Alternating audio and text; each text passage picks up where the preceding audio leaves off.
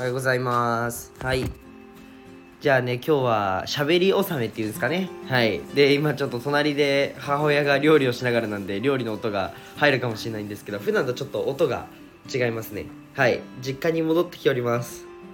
久しぶりです。皆さん、お久しぶりかスカベの音がします。カスカベの音ってなんですか？なんかっぽい音。田舎っぽい音。トントントンってね。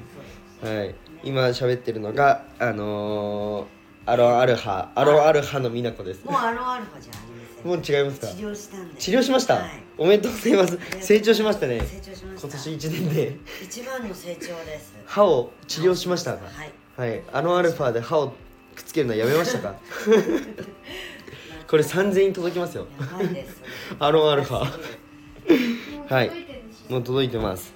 今日はあの喋り納めということでちょっと1年振り返りと皆さんに感謝を述べたいかなと思ってます。で先に僕1年振り返りじゃなくて最初に感謝をしたいなと思ってて本当に僕を1年間成長させてくださったのはスタイフと、まあ、スタイフを聞いてくださってる皆さんと、まあ、周りにいるね会社をサポートしてくれてる。今食べないわ。食べない。なんか今喋ってるのにご飯持ってきましたね。今あんされそうになったんでさすがに食べないよって言いました。はい。ありがとうね。今のノリは。い。今のノリはあんですね。でちょっと本当にあのー今ねいろんな公式 LINE の方でも皆さんに感謝の文章を書いてたんですけどちょっと泣きそうになっちゃっていやもう喋ろうと思って今撮ってます。はい。でちょっとね僕今年1年本当にいろいろあって後で振り返るんですけどもうちょっと振り返る前に感謝したくて多分1年間ここまであの進んだやつってなかなかいないと思うんですよ。自分でもちょっと正直自負しててそこは誰よりも頑張った自信もあるしあの誰よりもね自分がアクセル踏んだっていうまあ怖い中看護師も辞めますみたいな感じ。で、まあ、看護師辞めたの去年ですけどで法人化するのもあの なんだろう勢いでやったっていうのもあるんですけどなんかそんな中ね、まあ、スタイフのみんなが聞いてくれてなんかコメントとかもね「ひじりくん頑張れ」とかアートの展示会もスタイフの皆さん来てくれたりあと,、えー、と上野の森美術館で日本一になった時もスタイフの方がスタイフ聞いてくださった方がめっちゃ投票してくれたんですよね。だから僕は日本一になれたし本当にもうめちゃくちゃ感謝してます。はい。で普段はなんか「やろうぜ」とか「なんかビジネスってこうやるんですよ」みたいな感じで言ってますけどなんかあの 本当になんだろうなもっともっとみんなと交流できる機会とか僕も、まあ、来年もしかしたら YouTube もやろうかなとかいろいろ思ってるんでちょっとね交流 交流ただただ交流するっていうのもねあの作ろうかなと思ってます。あとはもう来年はスカイツリー抑えたのでスカイツリーのイベントとかもねあのあるので本当に楽しいイベントとかあ楽しい企画もねどんどん考えてますので本当になんか皆さんのあのー応援を無駄にしないようにね僕も、まあ、精進していきたいかなと本気で思ってます。はい。ですね。そんな感じかな。で本当にありがとうございます。1年間。もうマジで多分人生変わったと思います僕は。すごく。この12年で。うん。やっぱそれは僕の努力っていう風な一言で終わらせれなくてやっぱ周りのみんながサポートしてくれたからまあ前にいる美奈子もそうだし妹もそうなんですけど妹なんかはもう僕がいやこの話後にすか。いや妹に関してはその僕が絵を描き始めたりビジネスを勉強し始めたのが高校終わりぐらいなんですよ。で高校の終わりにも障害者施設立ち上げる。で看護師になって看護師とりあえず取ってでも看護師やりたいことじゃないっていうのがあんまり周りには受け入れられなくて看護師はやっぱ看護師一本でしょっていうのが、まあ、割と普通な考えなんですよ。で辞める時もやっぱもったいないっていう話があったんですけど妹だけはマジで最初からいや2に世界取れるようじゃないけどいや2に行けるっしょっていうふうにずっと言ってくださったんですよね。言ってくれたんですよ。本当に。丁寧に言っちゃったね。ずっと言ってくれてたんですよ。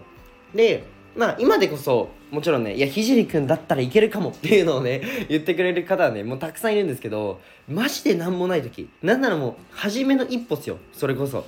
初めて僕がビジネスを勉強したとか初めて僕がペンを握ったって時からあのまあさすがにあの大人というかねまあ美奈子も美奈子は特に多分僕のこと心配なんで いいんじゃんいいんじゃんだけはねだけでまあもちろんめっちゃ肯定してくれる方だと思うんですけどまあ大人は社会を知ってるので、まあ、そういった意味ではね妹がもう純粋な気持ちでゼロから応援してくくれたその唯一一人なんですよ。だからなんかたまに妹妹となんか外散歩とかしてたんですけどマジでね超俺らの散歩熱いよね。めっちゃ語るよねお互い語りまくったよね。そうそんな感じなんですよね。ほんまありがとね。はい。で美奈子ですよ。いや美奈子は本当になんかこの間あのー マジでさうちらさあのうマジでマジで生活きつい時あったじゃん。もう本当にさもう嘘じゃないじゃん。マジで死にそうな時あったじゃん。え明日何食う？みたいな で本当にさ今だったら笑い事だけどさマジでしなんか死のうかと思ってたじゃん。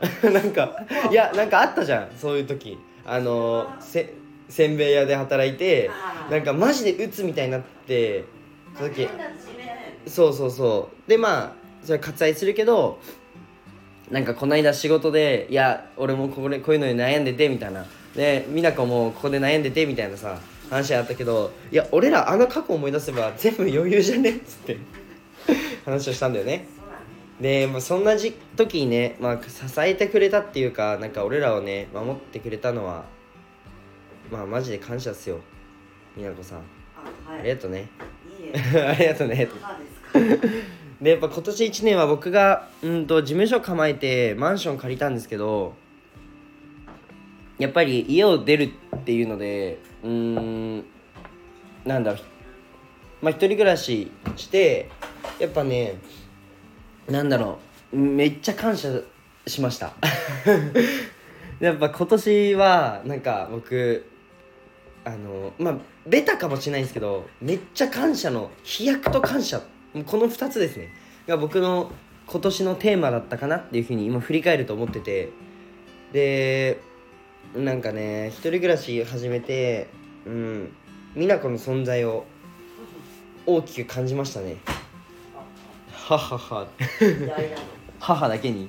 全然面白くねえから。寒い。寒い。そう。そうなんですよね。でなんかありがたいありがたいっていうかうんな一個一個やる行動一つ一つにめっちゃ母親を思い出すんですよね例えば洗濯する。あ美奈子これ毎日やってくれてたんだなとか。まあなんかベタだと思うんですけどもう一人暮らしあるあるですよね。大学生とか多分みんな言うと思うんですけど、はい、僕は社会人出てから一人暮らししたので。うん。そうそんな感じですかね。で、まあ、今年1年ちょっと振り返るとまずうんと1月。1月はあれだな。はじめさんと初めてお泊まりした。はじめさんと初めてお泊まりしたっていうことですね。1月は。であのこれも言いたいなと思って今日はちょっと個別で感謝はちょっとはじめさんにも伝えスタイフ上でちょっと伝えたいかなと思ってて。でやっぱり今年1年僕が飛躍できたのはもう確実にはじめさんがいたからです。はい。確実です。もう僕のもう経営を裏でサポートしてくれてでこういうところあの事故るよっていう、まあ、交通事故をしないように 僕をサポートしてくれてたわけですよ。で本当に感謝してます。でこんなこんな薄っぺらい言葉じゃ語れないんではじめさんにはあのー個人的にねもうお伝えしてあるのであれなんですけども、まあ、ちょっとねもうこの場を借りてもう一回伝えたいぐらい僕を本当にずっとなんだろうな、うん、僕が飛び続けてたのははじめさんが、まあ、後ろでね支えてくれてたのは確実にあるのでうん。なんかそういったね皆さん仲間というかまあ僕仲間っていう いうのおこがましいんですけどでももう親友って言ってるのでもう仲間なんですよね。そう。でなんかそういったねなんか無条件で自分をのなんか本当にこけないように支えてくれるというか自分を見守ってくれてる人って多分皆さん絶対近くにいると思うんですよ。やっぱそういう方に感謝するってまあものすごくね重要かなというふうに思ってます。はい。で本当にはじめさんありがとうございました。あとはチヒかな？チヒですね。僕の会社のメンバーで今専務をやってくれてるんですけども今いろいろね僕のことを、まあえー仕事の業務の部分とかも、まあ、フルサポートしてくださってる、まあ、秘書みたいな役割もしてくれてるね。あのー、チヒっていうやつがいるんですよ。はい。そう美奈子と一緒の立場ですよ。でそうチッヒーを会社に入れたってことが僕にとってすごい大きくてでなんとね会社辞めてあの俺と一緒に仕事しよう会社辞めてきてって僕 LINE 一言これだけ入れたんですよ。皆さんなんて返ってきたと思います ?OK 一言です。やばくない？しかもかなり大手にいたんですよ。かなり大手でやっぱ優秀なんで彼は。かなり大手であのーまあ普通に行けば、まあ、出世多分とか多分してたんですよ彼は。でまあ5年かな？働い5年か3年か、まあ、それぐらい働いてて、まあ、多分仕事にこの身を乗るじゃないですけどまあ今仕事で油一番乗るのって多分3年目とかだと僕は裸思うんですよね。看護師とか見ててそういうふうに思ってて。でやっぱその時期だと思ったんですけど OK の一言で「聖会社辞めてきた」って言ったんですよ。やばくないですか？そんなに信頼してくれてるんだと思って何にもなんか分かんないじゃないですか。会社1年目でもう超ベンチャーでどうなるか分かんねえみたいな船に OK の一言で乗り込めるこの勇気。やばいっすよね。僕一生支えようってマジで思いました。もう でも本当にねあのそんなあのチッヒーなんですけど僕が中学校をえっ、と中学校1年生か。の時にチッヒーが3年生でサッカーのねクラブチームで一緒だったんですよね。でさなんかサッカーってなんだろうなうんなんだろう。自分のやっぱミスとかを割と仲間のせいにしがちなんですよね。っていう競技でまあもちろんねあそんなことないっていう方もいると思うんですけど、まあ、小学校中学校なんてそんなもんですよ。ぶっちゃけ。もうみんなそんなもんでした。っていう時に、まあ、チッヒーはね絶対に人のこと悪く言わないしもうマジで人間力の塊だなと思っててこのチッヒーとはじめさんには僕かなわないって思って僕の絶対に一生かけても取れなんか成し得ないというかあの自分には獲得できない人間力を持ってるなっていうふうに思ってる2人をですね会社に入れることができたのはあのすごい嬉しいなと思ってます。はい。ですね。あとはあの個個人的に言いたい人たくさんいるな。あとはもうあげずまさん。もう本当に僕があげずまさんもマジで SNS でねやっぱり僕が何もない時から「いやひじり面白いひじり一緒にやろう」ってずっと言ってくれてずっとサポートしてくれてるんですよ。もうそんなねあの SNS で向こうから声をかけてくれてしかも何もなくあげさんは数字持ってる。僕は数字持ってない。この状況であげさんにとってね多分関わるメリットなんてなかったんですよ。っていう時にも関わってなんか人間味だけを見てくれてねあのサポートしてくれて一緒にやろうって言ってくれたのはもう本当にマジで感謝しかないですはい、あげずまさん、本当に1年間ありがとうございました。で、あのビルドラム、多分1月何日かまだわかんないんですけど、あのスカイラウンジを抑えて、あげずまさんと僕、誕生日一緒なんですよ。なので、そのスカイラウンジを抑えて、ちょっとあげずまさん、あの招待させてください。はい。で、あとはこうたくんかな。会社のメンバーで言うと、いや、こうたくんも多分1年間、僕、あの日本一周しながら僕をサポートするってめっちゃ忙しい中ね多分いろいろ苦しかったと思います。まあ、そんな中ね僕をサポートしてくれて本当にありがとうございました。なんかビジネスの合宿でこうたくんとは出会ってがめっちゃモチベーションやっぱ高いんですよ。ビジネスの合宿って。でやっぱりビジネスのリテラシーが高いしやっぱそういう部分でね僕のもう一個の脳みそになってくれたのは間違いないから、まあ、これからもねサポートよろしくお願いします。はい。まあ、えーの個人的にちょっと言ったのはこの辺なんですけど、まあ、こっから1年間振り返ってみようかなと思うんですけどちょっと1月ではじめさんに衝突して 1年目にあ1月か。1年振り返りの1月でまずはじめさんで衝突してあの話が進まないっていう 感じだったんですけど2月。2月はちょっとおじいちゃんが亡くなってめっちゃメンタル落ちたんですけどただあのプティリスさんと協力して、えー、と僕の絵をねあのチョコチョコのパッケージにしてそれを都内で配りまくるっていう僕のあのアホみたいなプロジェプロジェクトをあの一緒にサポートしてくれたプティリスさんですね。はい。でえっと上野の森美術館で日本一になりましたと。パチパチパチと。はい。日本一って聞くと皆さんすごいと思うんですけどマジで足です。はい。もう僕がひたすら声をかけてもうひたすらあの場に立ってあの場にずっと在廊してたので多分僕だけなんですよ。皆さん休憩に行こうとかで抜けてたと思うんですけど僕は絶対どんなお客さんがこの絵って何ですかって質問されてもどの角度でも答えられるようにしたんですよね。もうずっと休憩1秒もしないでずっと在廊してました。はい。なので誰が来ても喋れるようにしたんですね。うん、っていうのが2月ですね。日本一になりましたと。で3月、まあ、3月はビジネスの合宿に参加して、えー、とマーケティングですね。マーケティングをめちゃくちゃ深く学びました。でここで多分僕のビジネススキルはめちゃくちゃ上がったと思います。はい。やっぱり自己投資のタイミングってあの皆さん悩むと思うんですよ。コンサル入れようかなとか合宿行こうかなとか悩むと思うんですけどあの僕の、えー、と合宿とかそういったコンサルとか入れるタイミングとしてはあの自分の天井が決まった時ですねもがいてて自分の天井が決まったなっていう時にコンサルとか、えーと合宿えー合宿とか、まあ、そういった自己投資をするとあのいいんじゃないかなと思ってます。はいすぐにもうすぐ使うっていう時ですね。なんかためになるから参加しようは絶対やめてください。絶対使わないんでその情報。うん。じゃなくてもう今これ絶対使うなっていう参加方法だったり受講の仕方が僕はいいからだと思っててやっぱり僕参加してあのーそんえー、と大体、まあ、30万から90万ぐらいの売り上げが一気に300万ぐらいまで上がったのでもうめちゃくちゃ、あのーなんだろうな10倍から、まあ、20倍ぐらいまで売り上げとして上がったので、まあ、そこの天井を突き破れたのは確実に合宿のおかげかなと思ってます。はい。で4月。4月はですね、まあ、法人化の準備をし始めようということでいろいろ動いてて、まあ、4月あんまり3月と変わんないかな。まああのーちょっと鹿の絵も描こうかなっていうあのえー、と国際平和美術展ですね。えーなんだ金沢とベトナムの出展の絵の構想をしてましたね。うん。だ世界戦の構想をしたのが4月ですね。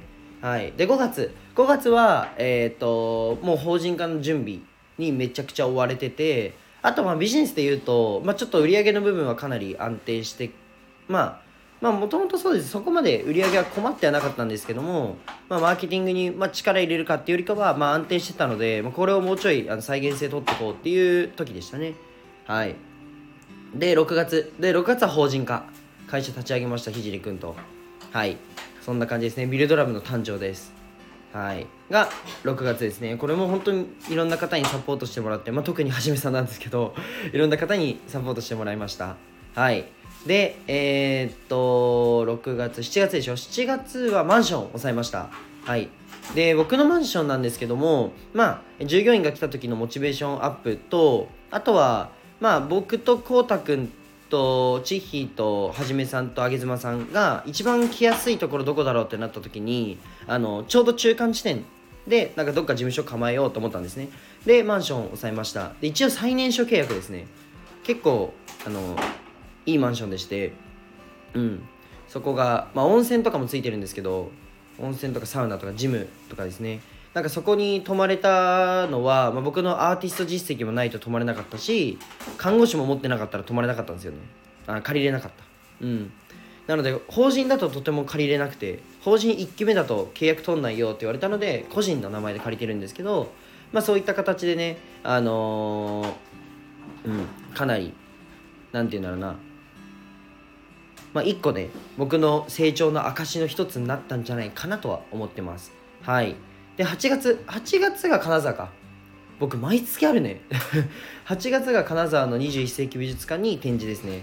金沢の21世紀美術館多分めっちゃ有名なところだと思うんですけども、まあ、美術館で日本で一番集客力のあるところって言われててやっぱりめっちゃ綺麗でした。うん。やっぱアートが好きな方がたくさんいてうんすごいなっていうふうに思いましたね。はい。金沢。初めて僕のあの鏡で描いた絵がうーんまあかえっ、と鹿の絵なんですけどもはい。今いろんな構想があってやっぱり僕は個性を生かす。全部個性だよっていう絵しか描かないんですよ。そう。っていう絵しか描かないので、まあ、それのね一つにな一つなんかうんと蝶々の次にね形になったものなんじゃないかなと思います。やっぱ作品って一生残るのでそういった部分でもねあのすごく僕の思いがずっと形で残るのはいいかなっていうふうに思いますね絵は。はい。で9月。9月はえーっとイベントの準備期間だったりだとかバタバタしてましたね。めてか常にバタバタしてるんですけど、えー10月にベトナムとクリエイティブ文化祭のスタートだったので9月はかなりバタバタしててそうそうそう。なんだろうな準備期間ですね。うん。下準備期間みたいな感じでめっちゃ動いてましたね。かつビジネスやりつつだったのでまあ結構時間は、まあ、いつも通りなかったですね。はい。でえーっと10月10月はそれこそあのクリエイティブ文化祭か。あまずその前にベトナムか。初めて海外に行きました。で初めて海外行ったのが自分の活動の海外進出っていうのがちょっとねあのーなんだろうな感慨深いなと思ったんですけど、まあ、僕飛行機乗るのが怖くてジェットコースターとか苦手なんですけど あの飛行機乗る時にあの隣にそれこそチッヒーが座ってたんですけど手握っちゃいましたね。怖くて。はいっていうのがありました。でベトナム行って感じたことはまたベトナムの回でお話ししてると思うんですけど、まあ、すごくねえー、っと海外でカルチャーショックというかもうなんかめちゃくちゃ高級ホテルのなんか 100m 先とかにもう超スラム街あるんですよ。でもなんかあの蚊とかめっちゃ飛んでてでデング蚊に刺されたら50%の確率でデング熱になるって言われてるその地域なのにめっちゃ裸でなんか藁とかで寝てるんですよ木とかで。なんかそういうのを見た時に日本ってマジで裕福だなって思いました。もうあったかい部屋がある時点で多分結構もう富裕層世界で見ると。っていう風に見た時にめっちゃ僕ってまあ比較してし人間の幸せって結構比較して多分幸せを感じる方もねいらっしゃると思うんですけどあんまこの考えね海外に行って良くないなって思う反面どうしても思っちゃいました。マジで幸せだなって。うん。これがちょっと僕のあのカルチャーショックというかまああの現場にいる方もそれが幸せな形だと思うんですけどもこの安全性っていうところで言うと日本ってマジでやばいなっていうふうに思いました。もう飛行機乗ってても道路とかめっちゃ綺麗なんですよ。上から見ると日本って。海外ぐっちゃぐちゃなんですね。もうこれがなんかすごいやっぱ日本の一人一人の真面目さとかがもうなんかこの空間に現れてるんだなっていうのを認識しましたね。はい。でえっ、と今妹が化粧して可愛いアピールしてはい可愛いですよ。はい。でえっ、とクリエイティブ文化祭ですね。越谷のレイクタウンを抑えてやったんですけどもクリエイティブ文化祭どうですか？感想。美奈子さん。最高でしたね。最高だった？めっちゃ良かった。これがうちの息子が企画したものか本当は友達連れて行きたかったんだけど、うん。ちょっと部活とかいろいろあって。だって無理だった。そうなんか今美奈子が 聞こえてないかもしれないんで。まあそうですね。美奈子の息子はやりました。いやあれは頑張りましたねかな綺り麗だったしなんだろう世界観が良かった。うん。うんあの子供たちの作品もまた素晴らしく映えてた、そうね。やっぱ壁が壁が黒いまず美術館って存在しないし高級感出したかったんだよね。でやっぱアートってうなんだろうな例えば絵とかってやっぱ安売りしちゃうアーティストさんもやっぱなんだろうビジネスやってる人からしたらいやこれ100万とかポンって言えたりするんだけどやっぱりなんかいやでもそうだな3000円とかうん。普通になんかじゃあ2万円とかってあると思うんだよねけど高級感を出してやっぱそんな価値じゃないんだよアートって。僕ってすごいアート好きでやっぱ時間かかるしやっぱアーティストの感情が乗るんだよね。そうなんかお金ではないなっていうそう世界観だったし、う。んうん。あの作品も、うん。素晴らしかった。よね素晴らしかったそうでなんかよりあの価値を上げるには、うん。やっぱ高級感とかそういうところもやっぱ大事だなと思って、うん。壁は黒にしようってことでめっちゃレンタル料高かったの。うん。ぶっちゃけ超きつい。超きついぐらいのもうパーテーションですね。あの黒のパーテーション、うん。あれもうレンタルだけで50万ぐらいするから。そうそうそう。なんだけどまあでもあのアーティストさんが輝か輝く環境を作るためには、僕は絶対黒の壁に絵を飾るっていうのをどうしてもやりたかったのね。でそれをやっぱやったらうーんやっぱえあんな世界観ないっていうふうにみんな言ってくれて、あのアートのさえ美術館とかでの、バーゲンみたいに混み合ってるところなんて存在しないじゃん。ああない。そう。でもアートの社会進出アートって日本市場ちっちゃいから絶対広げたくて。うん。でそれを広げるにはうん。やっぱり美術館じゃなくてみんあの普通にみんなが使うところにかつ集客力がもうアホみたいにある箱を押さえる必要があったんだよね、うん。これも高かったけどまうんあでもいいかなと思ってみんなが楽しいなら。うんそう。でアートの社会進出には絶対なったしあと福祉の社会進出にも貢献できたかな、うん。うん、障害の子供たちのキッズクリエイターっていう形形で今だから言っちゃうけどうん。出しちゃったそう絵をね お母さんのね医療施設でもね、うんそう美奈子が働いてる医療施設の社長さんとちょっと連携して、うん、あの絵を展示したんですけどやっぱり表に出るっていうあの体験でアーティストと一般の人たちうん。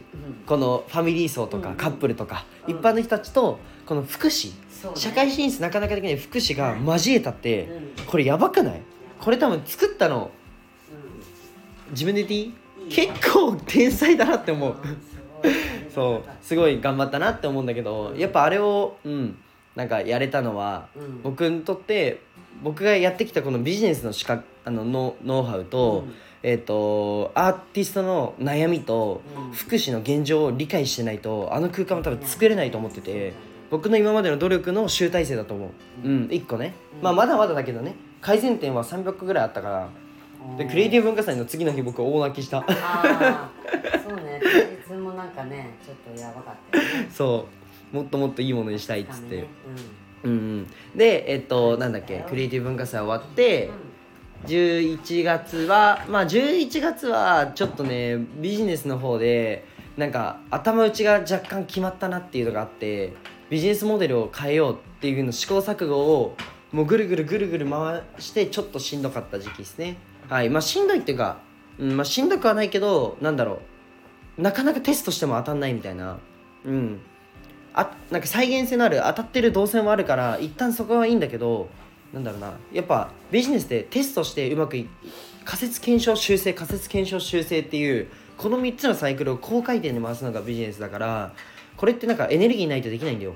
で11月はもうそれをあのやってんのにうまくいかん。え？なんかテストなんでこれ当たんないのみたいな。当たるでしょっていう施策が全然当たらなくて。で新しくやる施策だから、まあ、当たらなくて当たり前なんだけど最初はね。そうそうそうって感じかな。で12月は思いっきり当たった。思いっきり当たった正直。うん。頑張りました。12月はそうだね。かなり。そうそうそう。まあこのままいくと、まあ、普通に年商は1億ベースいくから。うん。そう。まあそこの部分はね、まあ、守れる人を増やすにはやっぱりあのビジネスを組む必要はあると思うから。うん。まあそういうところで最後にねあのビジネスとしていい形で締めくくれた年なんじゃないかなっていうふうに思いますね。で結構まあ1年間振り返るとなんかやってることがやばいっていうかあと12月はそうだスカイツリーを抑えました。スカイツリーの商談がうまく決まって抑えたっていうのが一番12月はビッグエピソードなんじゃないでしょうか。あのーねちょっといろいろ細かいことは言えないですけどもかなり良くしてもらってスカイツリーさんに。うん。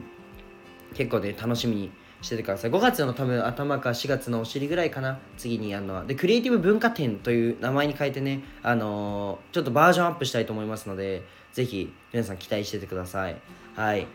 じゃあ今年1年はねまあ本当にいろいろもう毎月1個多分エピソードあったと思うんですけどうん何かしら僕は変化を起こすっていうのを、まあ、人生のあの自分の中のねビジョンはもう障害の偏見をなくす。福祉をもう日本の福祉を最強にするっていうのが 僕のビジョンだし夢ではあるんですけどもなんか自分の中の人生のこのテーマじゃないですけど人生のなんか常にやりたいこと、まあ、座右の銘じゃないですけども常に変化を体感するっていうのが僕の、まあ、人生の一つを置いててだから1週間同じ行動してたら結構危機を感じるようにしてて何かしら変えたいと。何でもいいんですよ。朝ちょっとコンビニでそうだなあの初めて飲んでみるでもいいしこのお茶初めて飲んでみるでもいいし最近ハマってるのがハーモニーティーっていうのがあるんだけど午後午後ティーのうん。後で飲もう。めっちゃ美味しいから。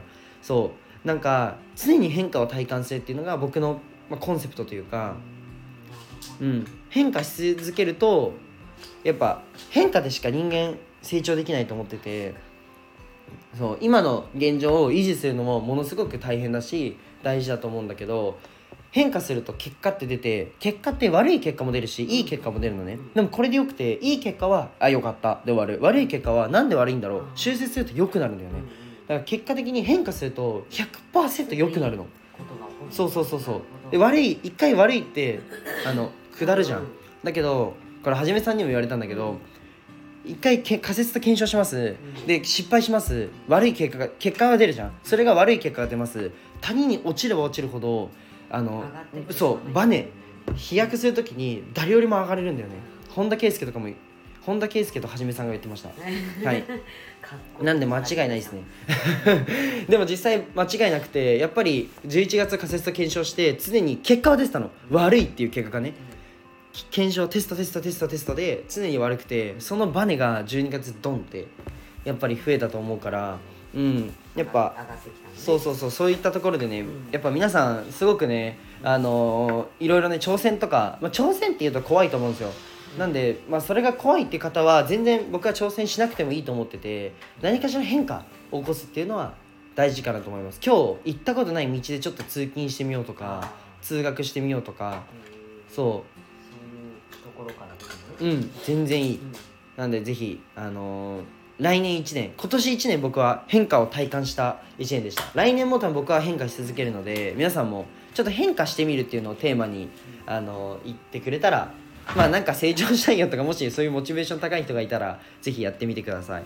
はい。で今年1年本当にもうスタイフの方には感謝しきれないんですけどあの僕を本当にサポートしてくださってありがとうございました。本当に感謝しきれてしきれないです。ありがとうございます。はい。ありがとうございます。そんな感じですかね、まあ、30分も収録で喋ったの久しぶりなんですけど、まあ、かなりなんだろう熱量を持って喋っちゃいましたね。はい。で公式 LINE でも後で僕一斉送信してあの感謝の手紙を送ろうと思うのでぜひ公式 LINE 追加しておいてください。皆さんよろしくお願いします。そんな感じですかねはい。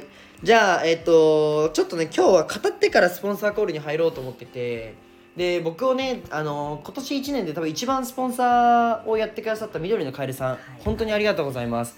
でカエルさんとはもうリアルでもあのおオフラインでもお会いしてて僕のクリエイティブ文化祭でもねあの人気アーティスト賞を取ってくれて、もう本当にね最高だよなあの作品、うん。和紙のアートなんですけども皆さんなんとねそれがもう一回見れます。カエルさんのアートの個展が上野でうんうん。ね。はい。ラジオで言ってた。そう。1月20日ですね、うん。あります。皆さんぜひ概要欄に貼っておくので注目してください。はい。僕も行くので皆さん一緒に行きましょう。はい。はい。であとですねはじめさんと昨日コラボしたんですよコラボライブ。でぜひね僕とはじめさん普段どんな感じで喋ってるの？って多分気になるよって方がいいっぱいいるのでなんかコメントもらうんですよ。仲良すぎる。仲良すぎる。あの二人何なの？みたいな。できてるでしょ？みたいな話があるんでまああの結論できてます。はい。ぜひあのーはじめとひじりのコラボのライブも貼っとくので概要欄に。ぜひ聞いてください。はい。じゃあはじめさんのチャンネルの登録もお願いします。でカエルさんのチャンネルも貼っておくので皆さんあのフォローですね。お願いしますはい。じゃあ今日はこの辺で終わりたいと思います。今年1年、ありがとうございました。良いお年を。じゃあ、バイバイ。